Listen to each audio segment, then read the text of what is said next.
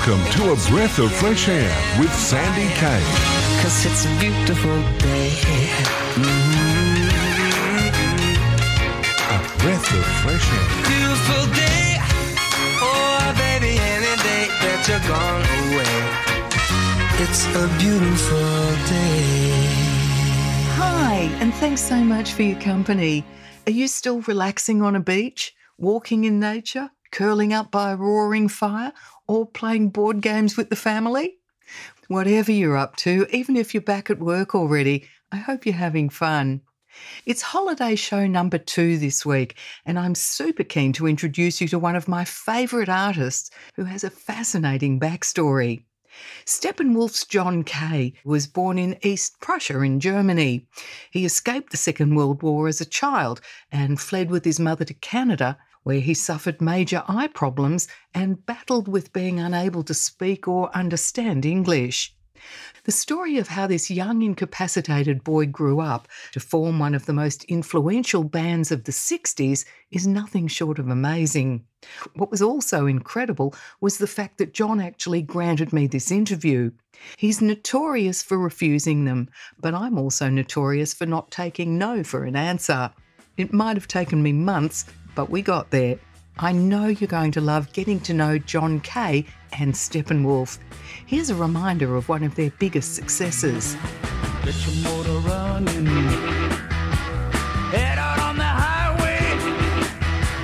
Looking for adventure.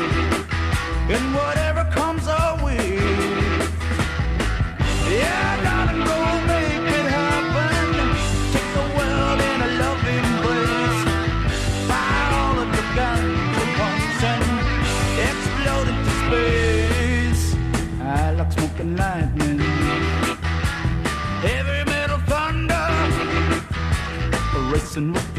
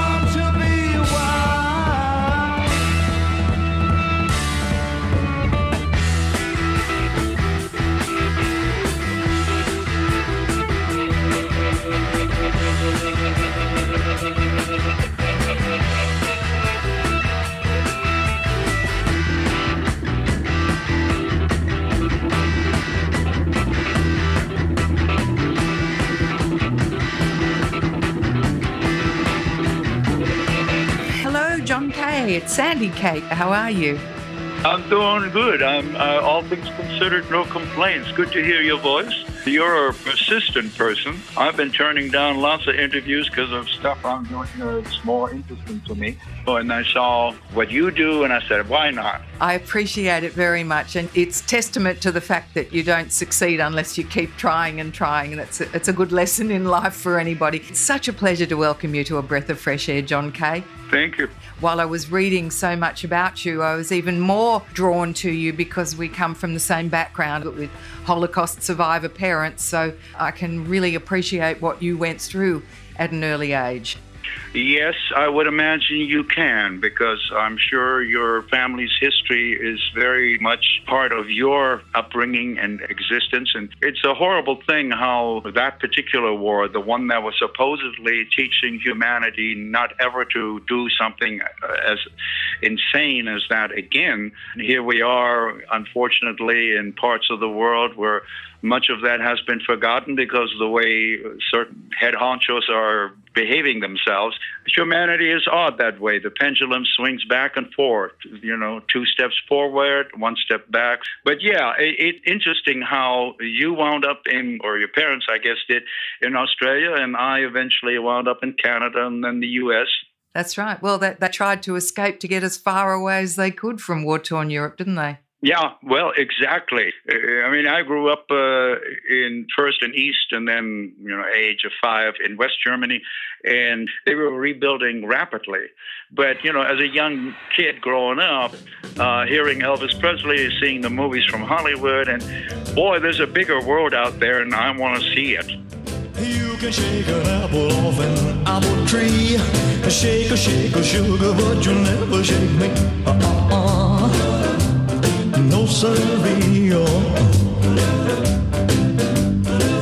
I'm gonna stick like glue.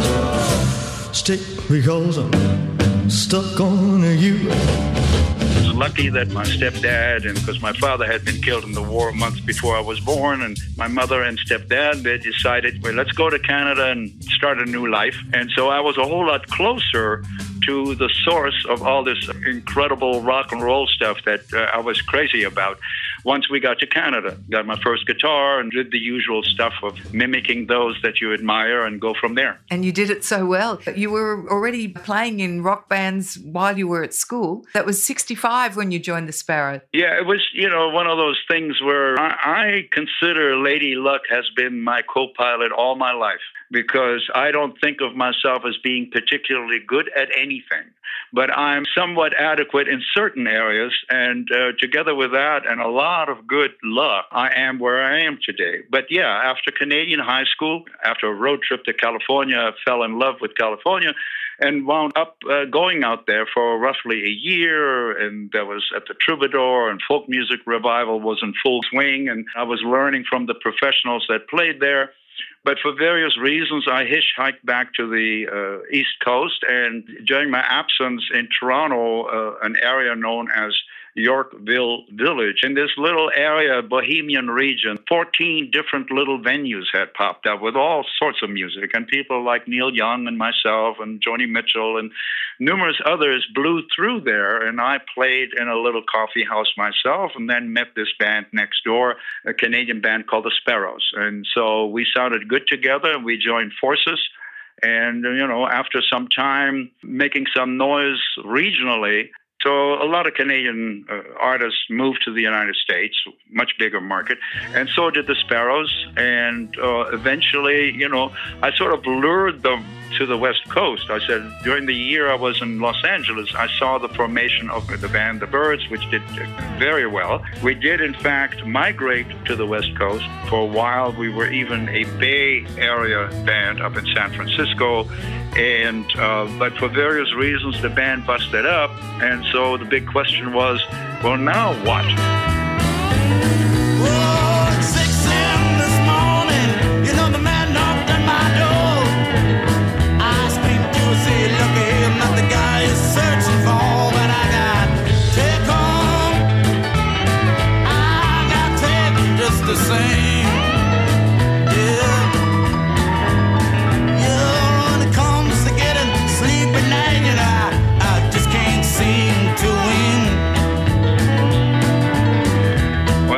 Couple of ex Sparrow members, you know, there's the old cliche joke what do you call a musician without a girlfriend? What? Homeless. so they had uh, their girlfriends to, you know, at least they had a roof over their head. And then my girlfriend that I had met in Toronto she finally got her immigration visa, joined me in Los Angeles. And next door to this little place we moved into, her girlfriend from Toronto arrived with her new husband, who happened to be a record producer. And one thing led to another, and all of a sudden he heard some, some live recordings of the Sparrows and said, What are these other guys doing? I said, Well, they're all living with their girlfriends down the road here. Uh, I said, Why don't you put a new band together? So I called the two ex Sparrow members. They said, Yeah, we're not doing anything. So got a couple of local guys, and we formed the band and rehearsed in this little garage underneath where Jutta and I were living. And then the thing was, well, what- are you going to call this band? And it was Gabriel, our producer, who was born and raised in, in uh, Israel, who had read the book, which was very popular at the time uh, on the college campuses in the U.S. And I, the guy who was born in Germany, had not read the book written by the most read German author, you know, Hermann Hesse. So it was one of those strange things. Uh, no, no, I, I have no idea what the guy's talking about. It sounds good to me. It looks good in print. Steppenwolf it is. And from there, we caught a lot of waves. Wow, I had no idea that that's how you got the name. What a great story.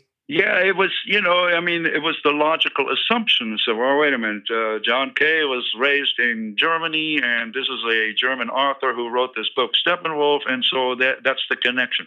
I had no idea. I read the book years later. Ironically, many years later, we were contacted by the good people of Calw, which is a wonderful little town in the Black Forest of Germany, the birthplace of Hermann Hesse. And they said, We're about to celebrate the 75th, uh, I don't know, anniversary, birthday, whatever it was, of Hermann Hesse. And would you come and play in the market square, an outdoor show to commemorate? Uh, all of Germany was celebrating Hermann Hesse's uh, anniversary. And so we said, Yeah, we would love that. So we went, and it was marvelous. And then they said, Well, come with us. And we went into a an ancient building. I'm talking, you know, the building was four or five hundred years old, half timbered home. And he said, Well, this is the house in which Hermann Hesse was born. And let me take you into the room that he was born in. And they went into the room, and there was nothing in the room except a little memorial flower thing in the middle of the room. And then the new owners of that house, who had renovated it some, handed us a little sketch of the house from the outside and it's framed. And on top of the sketch is a nail, because back in the days when that building was made, there was no mass production. So the blacksmith had to make one nail at a time. When they renovated the house and updated it, you know, with modern plumbing and electrical stuff, they had hundreds of these custom made nails. And uh, they made these wonderful little sketches with frames and an original nail in it. And so, after all those years, there finally was a real connection between Steppenwolf, the band. And Hermann Hesse. yeah. That's all I knew. Someone I used to talk to when we'd meet in the middle of a room. A girl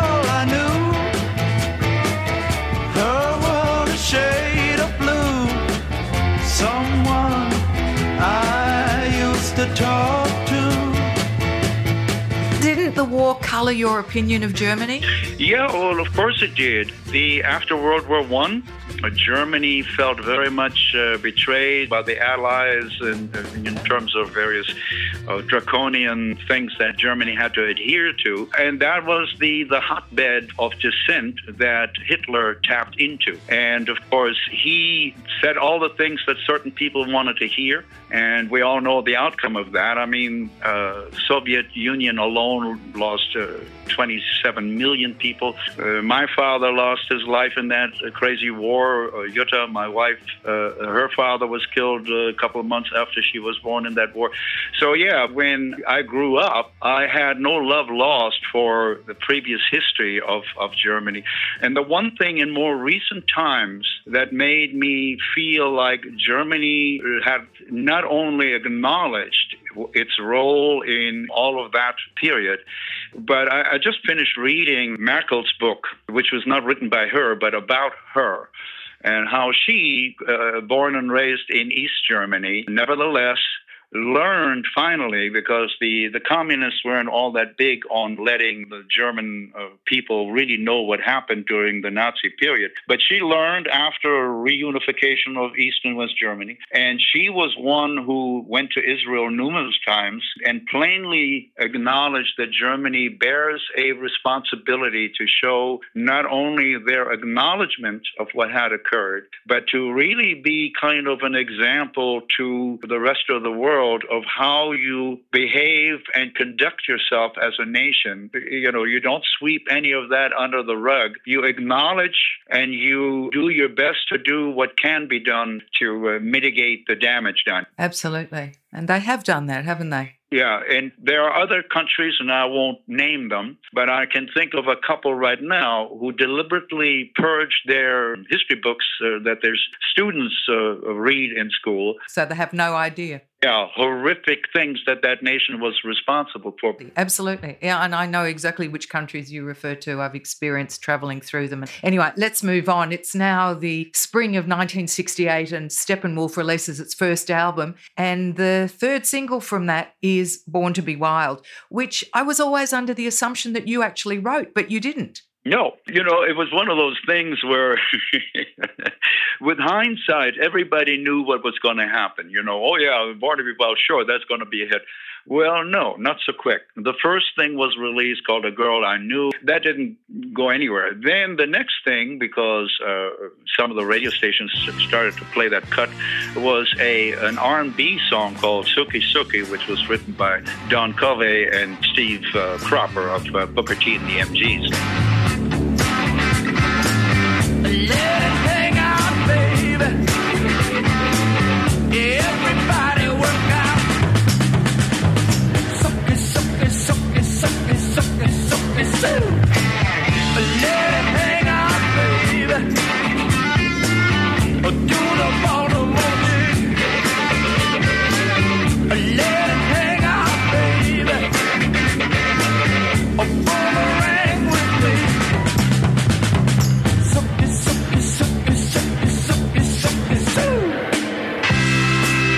Coast and the West Coast, we got lots of airplay. In fact, I remember sitting with Jerry Edmonton, our drummer, in his car. I'm legally blind, so I don't drive. And we're going down Sunset Boulevard, and all of a sudden on KHJ, the number one AM station in Los Angeles, here comes Steppenwolf Sookie Sookie. He almost ran off the road. We got so excited. It was on fire, wasn't it? Yeah, they played it on both coasts, and they wouldn't play it in the center of the country. First of all, the black stations found out we weren't black. They didn't play it anymore. And then in the deep south, they're saying, well, what's all this Sookie Sookie and let it hang out stuff? What's that about? We're not touching it with a 10 foot pole. So it died. And so now the thing was, well, what's next? And we had the good fortune that one of our managers was a very successful DJ, and he checked with some of his other friends in the radio world and said, "What what would you suggest?" And said, "Well, that Born to Be Wild doesn't sound too bad, you know." And so we had a tug of war between the label and the band and uh, uh, its management as to what song should be next as a single. Finally, a compromise was reached. Okay, we'll put Born to Be Wild on one side, and then instead of designating the other song from the from the album as the so-called B side, we will just put it on the other side, and we will release it to radio without saying what we think is the A or B side. Well, within days, nine out of ten stations that played the record went straight to Born to Be Wild, and that's when it really started taking off like you wouldn't believe. Stay tuned to hear all about the classic Steppenwolf song Magic Carpet Ride and how the band became known as the Thinking Man's Rock Band. Mm-hmm. This is a breath of fresh air with Sandy Kay. It's a beautiful day. Great to have you with me. I hope you're enjoying John Kay's story. We've heard so far about John's arrival in Canada from war torn Europe, how he and the band The Sparrows moved to LA, and how they morphed into Steppenwolf in honour of German writer Hermann Hesse's book of the same name. Now, hear how the band's signature tune, Born to Be Wild, which spent three weeks in the number two spot on the charts, lived on to become an indelible anthem worldwide. Hello, this is John Kay of Steppenwolf, and you're listening to A Breath of Fresh Air. It's a beautiful day. It's like the child that has left home long ago. Every so often you get a postcard. I'll give you examples. Jutta and I were out in the bush in Tanzania, you know, off the grid, and I come home and I see amongst my email, congratulations on the Mars landing. What? So I called the management and said, Oh, yeah, that's right, you were gone. Well, while you were gone, NASA launched this uh, space thing that landed on Mars, and a little ramp was lowered and these two little six-wheel robot vehicles started coming down the ramp and they're playing get your motor running you know they're playing it was Wo- stepwolf in space Amazing. we had woken up the space shuttle crew twice with born to be wild i've been to places like botswana and even burma and they may not know know steppenwolf but they know born to be wild Get your motor running. Head out on the highway, looking for adventure. And whatever comes our way. Yeah, darling, go make it happen. Take the world in a love embrace. Fire all of your guns at once and explode into space. I like smoking lightning.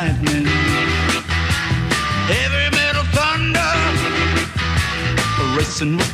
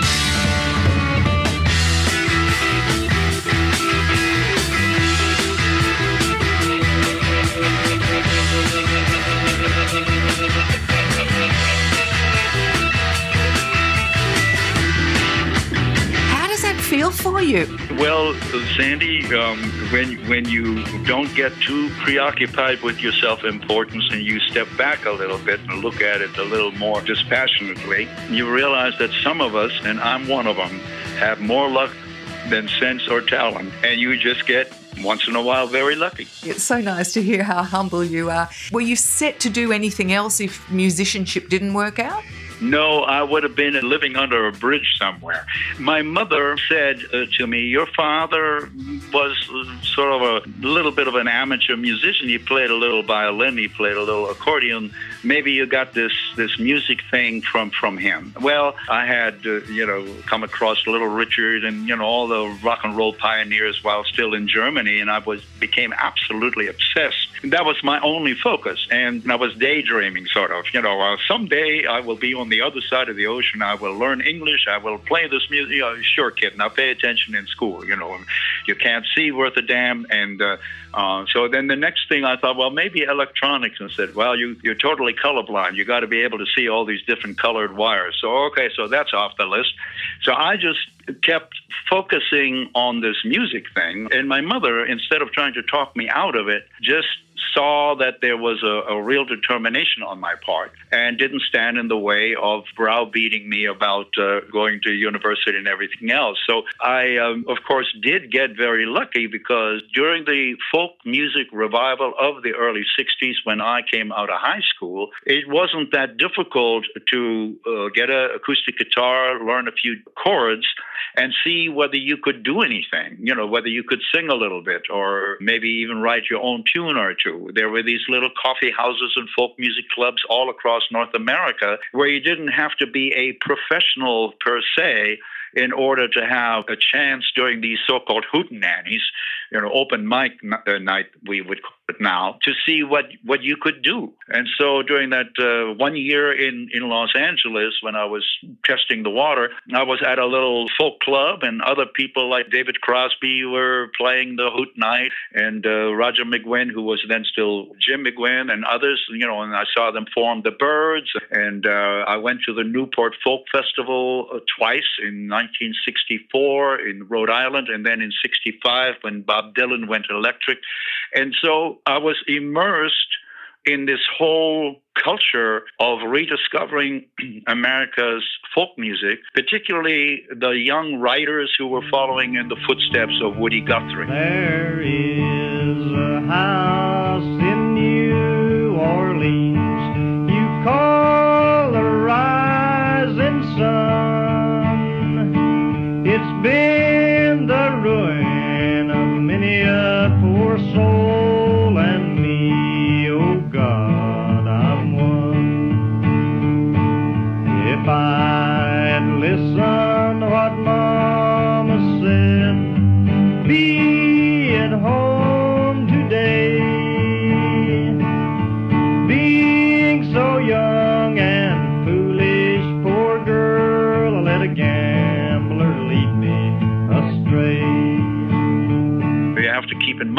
that at that time, the draft, you know, uh, into the armed forces of the U.S. was very much in play. Young people were being shipped off to Vietnam. Many of them didn't want to be there, didn't feel that that war was something that we should even be involved in.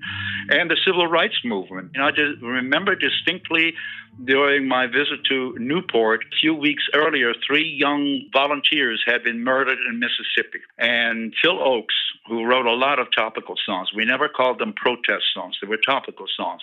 And I remember him playing this brand new song about what happened in Mississippi that, that just knocked us over. And the chorus went something like, and here's to the land you have torn the heart out of. Mississippi, find yourself another country to be part of. There was a lot of anger uh, amongst the young people, but uh, there was also a great feeling of we're young, we're idealistic, we have ideas, we have energy, and we're going to move forward. Uh, Humanity will, you know, learn its lessons from the past and do better in the future. That was at least what, you know, what kept us going and what fueled a lot of the music that was created from then on.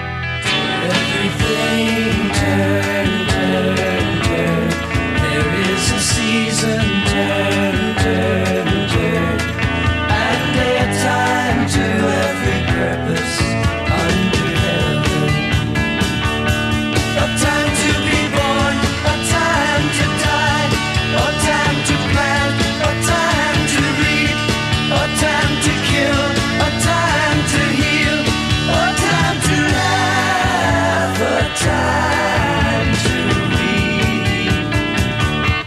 Magic Carpet Ride?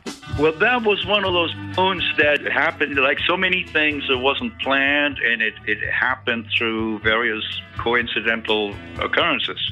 Our bass player, uh, the original bass player, Rushton, every time we did a rehearsal, a sound check, whatever, he was noodling around with this riff on his bass. Bum, bum, da da dum, dum, bum, dum, da da dum, dum.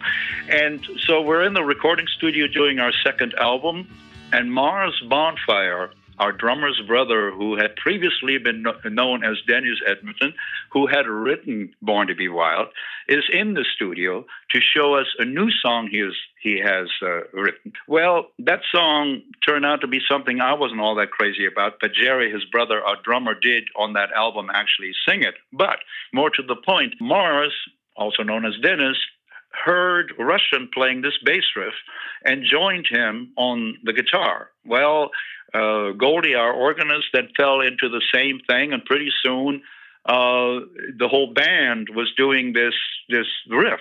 Well, on the other side of the glass in, in, in the control room, the uh, engineers and the producers saying, hey, this is cool. You know, keep that up. This is going somewhere. And it, as it turned out, after a while, we kind of ran, uh, you know, out of ideas and this and that. We came in and listened to it and said, well, it needs a little something. So Michael, the guitarist, and I went out there and uh, did some overdubbing, doing a jam section of the song of uh, kind of um, making, you know, our guitar amplifiers howl with feedback and all sorts of, you know, strange otherworldly noises and at least they gave it some character, it's kind of a mood. And then finally um, said, well, okay, well, we need a, a, a beginning of some something that's a real ear catcher, and that's when Bill, one of the engineers, came up with an excellent idea. He said, well, there's this one little section of what you guys did. It sounds like you know some kind of a wildebeest uh, in pain. You know, this is really strange. Uh, I can splice a little bit of that onto the beginning of this this groove track we have, and that's why that that song starts with that you know, and then all of a sudden you're in the groove.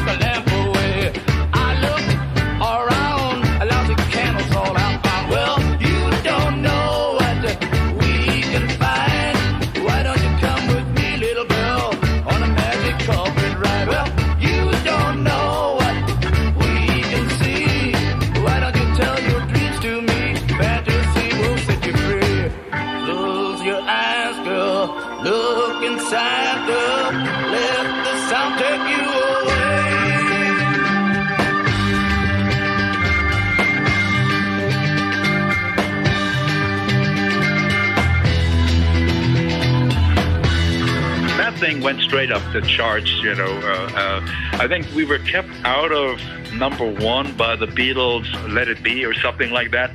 Uh, other than that, it, it was a huge hit for us. Those songs that you did are, are just iconic and they're still so appropriate today and much loved right around the world. It's amazing. I mean, I just cannot imagine how it would be more than 50 years later talking about your history and the things that you created then that are such a legacy and will continue to attract new audiences as time goes by. You were known as the Thinking Man's rock band and you had a huge following among bikers. Was that deliberate or that was just something that happened over time too? Yeah, it's one of those strange uh, uh, mix of different uh, stuff. When Dennis Hopper and, and Peter Fonda were making Easy Rider, they called our office and said, "Listen, we're making this film, and uh, uh, we'd love to use your music.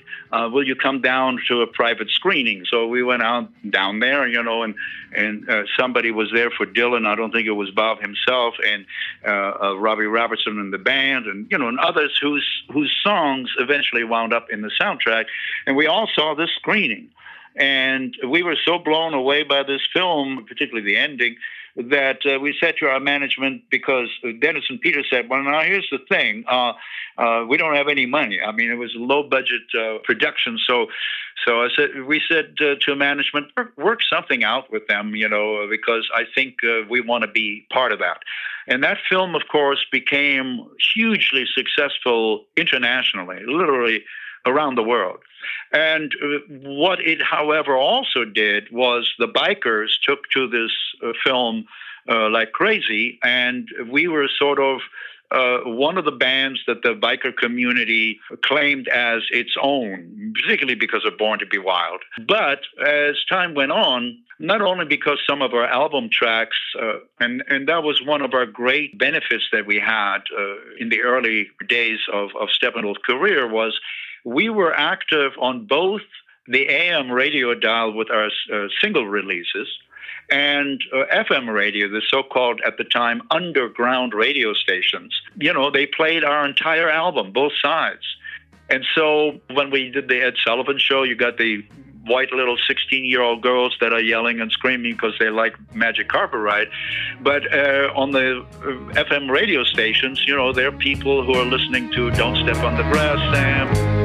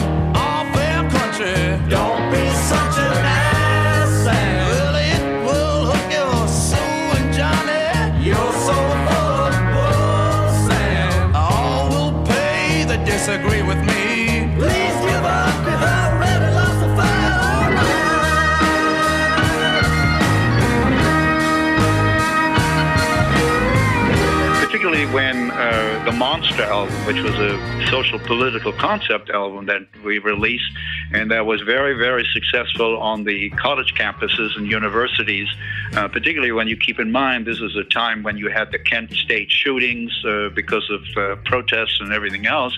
That's where the Thinking Man's band thing came from. The Thinking Man's Band, Steppenwolf remains one of rock's most enduring and respected bands, delivering hard hitting, personally charged music for more than five decades. From the late 1960s, Steppenwolf embodied that era's social, political, and philosophical restlessness, building an impressive body of edgy, uncompromising rock and roll that retains its emotional resonance more than 50 years after the band's formation. Up next, founder and lead singer John Kay tells us about the excesses that went with that rock and roll lifestyle and about the development of Wolf World. This is a breath of fresh air with Sandy Kay. It's a beautiful day. You still with me? Wonderful. Somehow, despite the excesses of his rock and roll lifestyle, John Kay managed to stay married. Next, it was Africa that dramatically changed the course of his life. And what a transformation from rock star to wildlife advocate. And it couldn't have got any better for you. No, You were on the private jets and you were in six star hotel rooms and you were just living it up. listen, we were, most of us were in our, I mean, at the very beginning of Steppenwolf, our guitar player was 17 years old. And, you know, the rest of us were 20, 21, 22 years old. So you had young male egos, you had testosterone, you had drugs were not unheard of during this period, as you might know. Yeah, of course. Yeah. And later came Peruvian marching powder and all sorts of things. We enjoyed the rock and roll life. We definitely did. There were things like Hugh Hefner said, Well, when you're in Chicago, come by, you know, the Playboy Mansion. And so we did. And at two in the afternoon, he's not to be seen anywhere. They said, Well, he's going to be uh, getting up soon. And he comes in his robe and says, Oh, great, guys. Let me show you something that just came. And he shows us this DC 9 airplane model that's all in black with a Playboy bunny head on, on you know at the at the back, and he and he says, and see, and he takes the top of it off and says, back there is my room with my rotating round bed, and the bunnies are all you know. It was a pretty interesting life. Wow, totally surreal, I'd imagine. Uh, what, what's astounding to me is that during this whole time, you're with Jutta, aren't you? Well, Jutta and I have been together since October 1965. And she knew just instinctively that uh, I might not have been the model husband while I was out there with the rest of the guys. But there was never any question. There was only one love in my life and who that was and who I would return uh, home to. And so, in, in some ways, I was. Uh, there's a very corny country song called "Oh, You Can't Have Your Kate and Edith Too." We went out on a double date. Me and Edith, you and Kate. Before we got past their front gate. You were making eyes at Edith while you were making time with Kate. You can't have your Kate and Edith too. in a way, you know, we were just young guys full of themselves. And I'm sure the following will come as a complete surprise to you. There were, you know, um, very attractive young women that found rock and roll musicians more interesting than the guy across the street who were fixing their car. And so we were usually not at a loss for female companionship. She was a very clever girl, wasn't she, Jutta? Very clever. Yes, she uh, was and is, and in, in many ways, uh, we truly are the yin and the yang of it, where uh, her strengths and my uh, shortcomings, and vice versa, is what made the two of us such successful partners in life. I want to just jump forward. You you went through those years enduring lots of different band lineups, a whole lot of bad record deals and good ones, even hostile takeovers. But you've come out of that stronger. You've been, I think you stopped touring finally in about 2018 as John Kay and Steppenwolf. That is correct because I had uh, a lot of ups and downs along the way. I won't go into all the details because, uh, you know, with hindsight, it's not all that important.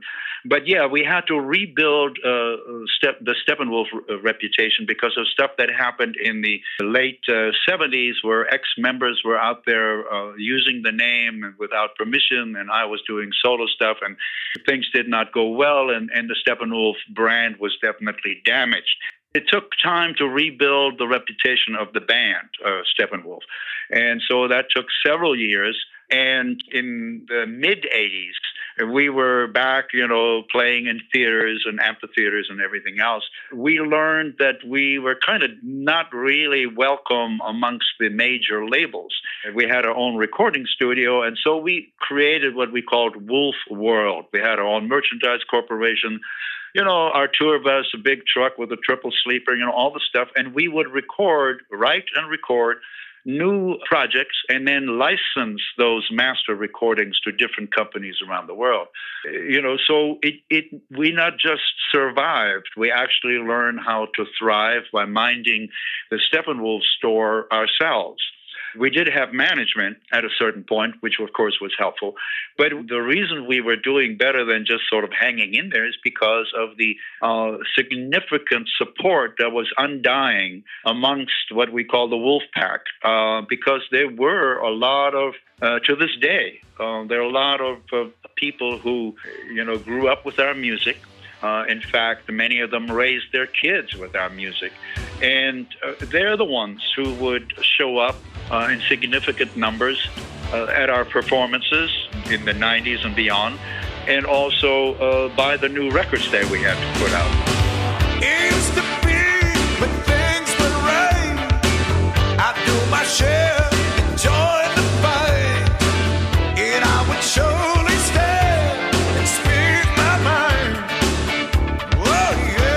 Every so often, you have something that comes out of left field that's just unimaginable.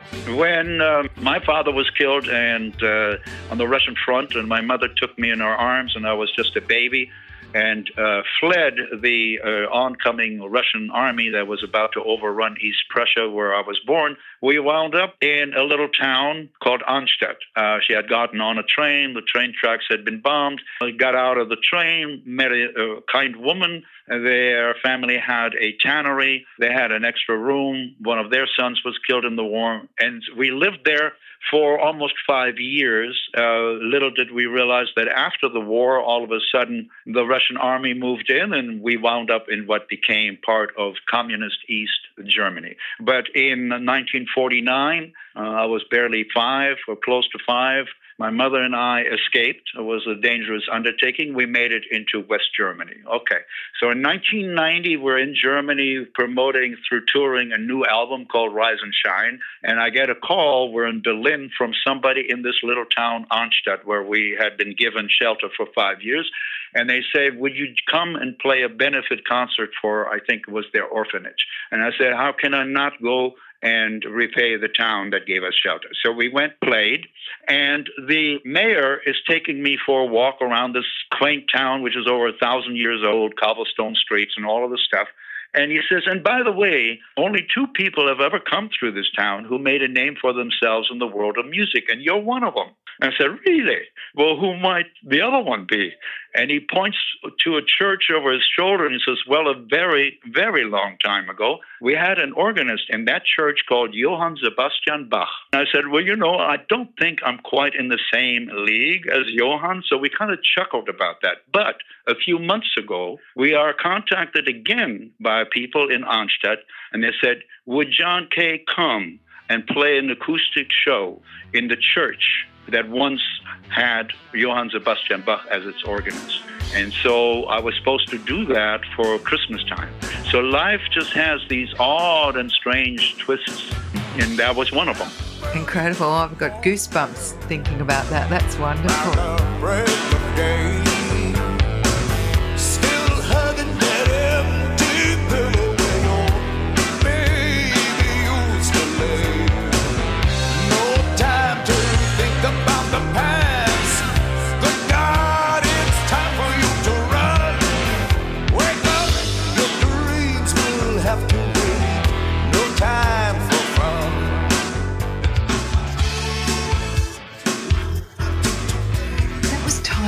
From 1990's Rise and Shine album.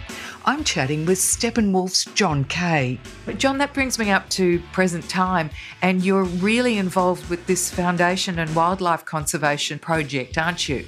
Could you tell us a little bit about that? Sure, I'd be glad to. John Kay and Steppenwolf had done very well for quite a long time, and when our 40th anniversary came, I said to the guy, you know, to the fellows, 40 years is long enough. Let's make this the sort of a farewell tour. And so the following year, which was 2008, Jutta and I had the entire year to do whatever pleased us.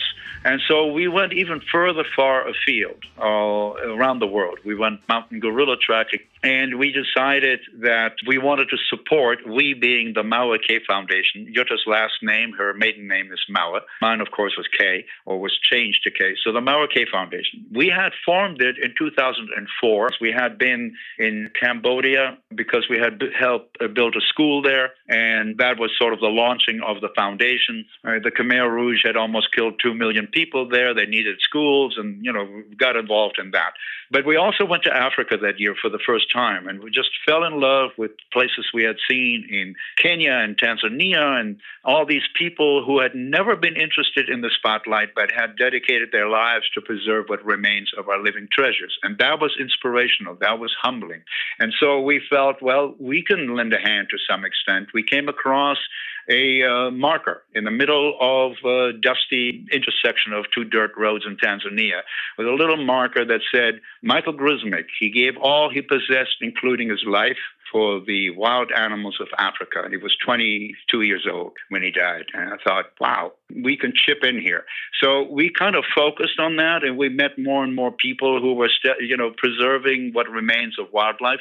And after the 40th anniversary tour of Steppenwolf, we traveled even more and found even more people who wanted to support. I said, you know, we're going to run out of money unless Steppenwolf, which is sort of like a cash cow, uh, let me see if the guys want to do this. And so I called up our, our bandmates and our crew, same crew for 30 years. And how about this, guys? We play 15, maybe 17 high paying dates a year. And uh, Jutta and I get to keep funding the um, foundation. I said, Yep, we're aboard. So from 2009 until 2018, for 10 more years, that's what we did. And that is what enabled us to keep doling out the ducats to the various people that are the boots on the ground who risk literally their lives. Close to 2,000 rangers have been killed by poachers in the last 15 years. It's a war out there. And right now, they need every dollar because uh, the pandemic has, of course, halted the tourism based on which uh, many of the African and other countries make their funds with which they can support their parks and preserves and, you know, all of that stuff. It's been a, a change of direction in Jutta in my life ever since, you know, we started the foundation. And so what I'm now doing on our mauekay.org uh, site, there is like for 15 bucks, you get to see this film that I made, you know, the 15 bucks go to the foundation. It's like a little fundraiser. But now I'm involved in the podcast that says From Rockstar to Wildlife Advocate, hosted by John Kay of Steppenwolf. And it's basically my story from my beginning, the story of Steppenwolf, uh, the history of the band and its ups and downs and rebuilding and so on and the gradual transition into uh, wildlife uh, advocacy and conservation stuff. So that's puts me here into Santa Barbara, you know, California. We sympathize with Australia every time we see your fires. And I remember still holding a little koala and you know being out there with the roos. And so when i see some of the stuff that you guys had to endure you know i, I, I feel for australia and the wildlife. But there are those who are the wildlife warriors, and they're the ones we want to support in whatever way we can because they are out there trying to have our fellow creatures retain some of their living space and hopefully have a future. Yeah, what a magnificent pursuit. There couldn't be too much left on your bucket list, and you must be incredibly proud of what you've achieved. Well, you know, if we were in the same price range as, say, a Bill Gates, we would be spreading millions around. But uh, to each their own. As I've said many times at university campuses and others thing, when you know a young student says, "Well, I, I would like to help, but I don't have any money," I say, "Look, Everyone does what they can. yeah, you know, as Edmund Burke said centuries ago, no one ever made a greater mistake than he who did nothing because he could only do a little. Spend five bucks and might buy a mosquito net for a child that will never have malaria. Do what you can. John Kay, thank you so much for spending the time with us and telling us your stories. It's just been an absolute pleasure to chat with you, and I'm deeply grateful. I know you must be incredibly proud of all of your efforts. Are you? Well, I am not so much proud as I am comfortable in the idea that uh, when I uh, am no longer on this little blue marble, I will not have been here just to take up space and raw materials. Congratulations on all of it, and uh, please send my best to Jutta. I think she's amazing too. Yes, she is. And thank you for giving me a, a chance here to do my little bit. And it's been a pleasure. Enjoyed speaking to you, Sandy. Isn't he amazing? Really makes me want to strive to become a more worthwhile human. And that's all I've got for you today. I trust you've enjoyed John Kay's story. Don't forget if you've got someone you'd like me to find for you, just send me a message through the website, a breathofreshair.com.au. I hope I can count on your company again same time next week when our countdown concludes with my all-time favourite guest from the past year. I wonder if you could take a guess at who that might be. I'm not telling. I'll keep you in suspense and see you then. Bye now. Cause it's a beautiful day. Mm-hmm. You've been listening to A Breath of Fresh Air with Sandy Kay. Beautiful day. Oh, baby, any day that you're gone away. It's a beautiful day.